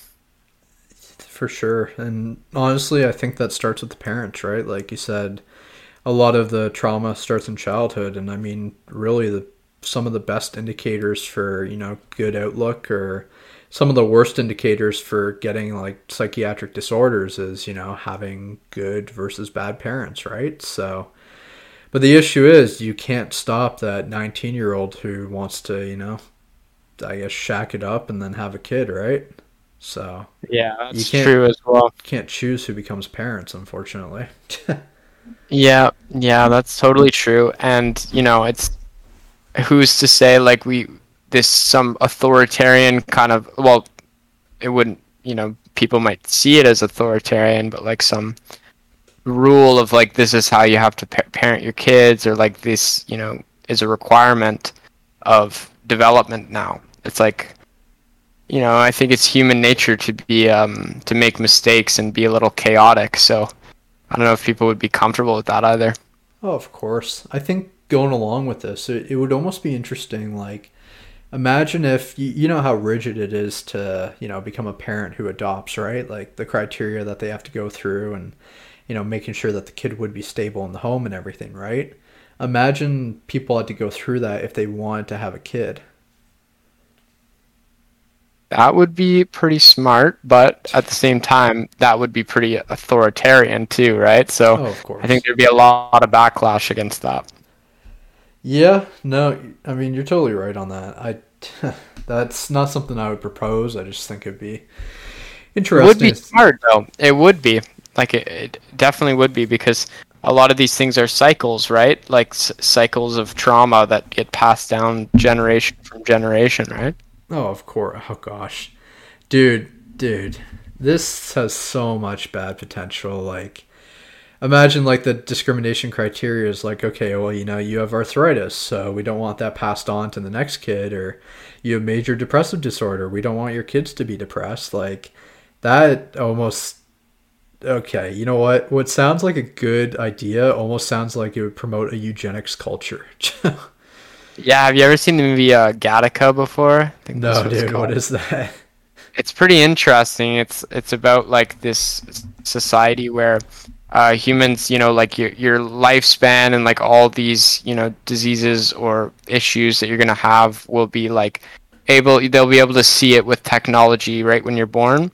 So parents are then given the ability to opt into, um, you know, curing their children of all these things and giving them kind of like perfect genetics and uh, becoming like super smart, super athletic, and everything. So then it, it creates this uh, t- tiered society where there's a class of people that are genetically enhanced and you know consider themselves superior, and then there's kind of like just naturally born humans um, who are considered inferior, and they kind of live in a, like a class system in that way. Yeah, so I don't think that's feasible. That dude, that's like Nazism in a way. Yeah, that that, that definitely is. Uh, that's another thing. Like, there's so many of these. You, well, you see all the time, like these technologies that are scientists are researching, and you know, Neuralink I think is a big one. It's like, are, are we really going to take this product to market without having an ethical debate on this? Um, I, I I hope so personally. Like, maybe we should slow down a little, and you know, but like then again who who gets to debate debate right like who speaks for Yeah. um humanity I don't know about you. I wouldn't want Neuralink. me neither i don't think i would get it either Dude, I mean, what what do you what, what do you really need it for? Plus I don't know, dude. I'm just imagining like the corporate opportunities. It's like, you know, you're driving down the highway and, you know, they can put a fucking Geico ad in your mind. yeah exactly or like you know like it could be one of those things like once you you do this to yourself once you enter the you, you kind of lose a little bit of what makes you human and and you might not be ever to be be able to go back again is my fear like yeah. there could be there could it could play on, i don't exactly know how the technology works but it could play on your you know your receptors almost like a drug you know and be something that like changes the human experience yes but like um changes it to the way that you, almost like it, it would potentially create a one class and a, two classes of system of um humans where you have like one that it's like enhanced by technology and one that isn't. Well, I think you also gotta look at the difference between like enhancement and just like completely like deviated, right? Like you look at something like a boat, the like or let's say scuba equipment. It's like scuba equipment's good because it it compensates for our weakness of not being able to breathe underwater. That's good because it gives us the accessibility and compensates for a weakness. Neuralink doesn't really compensate for a weakness. It's more of an addition and therefore like a complete deviation, right? Yeah, I think Elon considers the weakness to be the fact that AI is getting smarter than us. So that in order to keep up with the AI that's like super intelligent, that we need to be able to, you know, have that bandwidth to process as much information as they are in our brain as they are on on their, you know, computer drives. Yeah, dude, like the amount of stuff they can do now and the potential for what AI can do in the future just scary. And I mean, dude, imagine like a hot singles in your area link that pops up in your Neuralink. It's like, ah, sure, you click that and then you get a whole virus in your mind. could that could that be a thing? Oh my gosh, yeah. Well, you just opened the door for it right there. Somebody's gonna listen to this and write the script for it, oh my and he's gonna like turn everybody into zombies. yeah, dude. That's a good movie idea. Hey, you know what? Maybe one day, dude. Hey, maybe that Yeah. can be our claim to fame. We can co-write that, sell it off, be able to buy a house, and yeah, get that house and get one single Bitcoin. Fuck yeah, dude. that's the dr- that's the new American dream is own one single Bitcoin. A house and a Bitcoin. Yes, a house and a Bitcoin and a couple Ethereum. well, you heard it here for yeah, you heard it here first. Wait, what? What the fuck am I looking for? You heard it here first, folks. You got there it. go. I honestly though, I think that probably takes us to uh, pretty much the end of our topics then. So thank you for uh, joining us. Though, dude, that was holy shit. We went into so many different deep topics. Yes, yeah, I love the deep conversations though. I had a I had a great time. You got anything else you'd like to add before we kind of end this off? Uh, no, no, I think I'm good. Yeah, this was a great time, and uh, I'm ha- I was happy to be a guest on here. Thank you for having me. Oh, thank you for coming on. Do you have anything you'd like to link? Any social media for people? I don't know. Are you doing anything creative? If you want people to find you? You want to link a resume no, for potential an, employers? I'm an accounting guy, so I mean, if you work for a bank, hire me and give me a two hundred thousand dollar salary. yeah, just go to uh, jackchristyconsulting.com and the next yep. week or so when he makes it, and uh, if you're a fan of the podcast, uh, definitely you can you know tune in every other Friday at 8 p.m. EST with a pretty much a new guest every time. Uh, obviously, it wasn't this time, but we'll uh, definitely get back on schedule. Been busy with midterms and everything. And if you want to listen to the show after, you can go to uh, anchor.fm slash gravescast or uh, just find us on like Apple, Spotify, wherever you listen. If you want to send in a message, you can either do a voicemail or you can send an email to the Nick. Uh, no, not that one. Uh, the NF Graves at gmail.com. Just put in the uh, title Gravescast. So make it easy for me.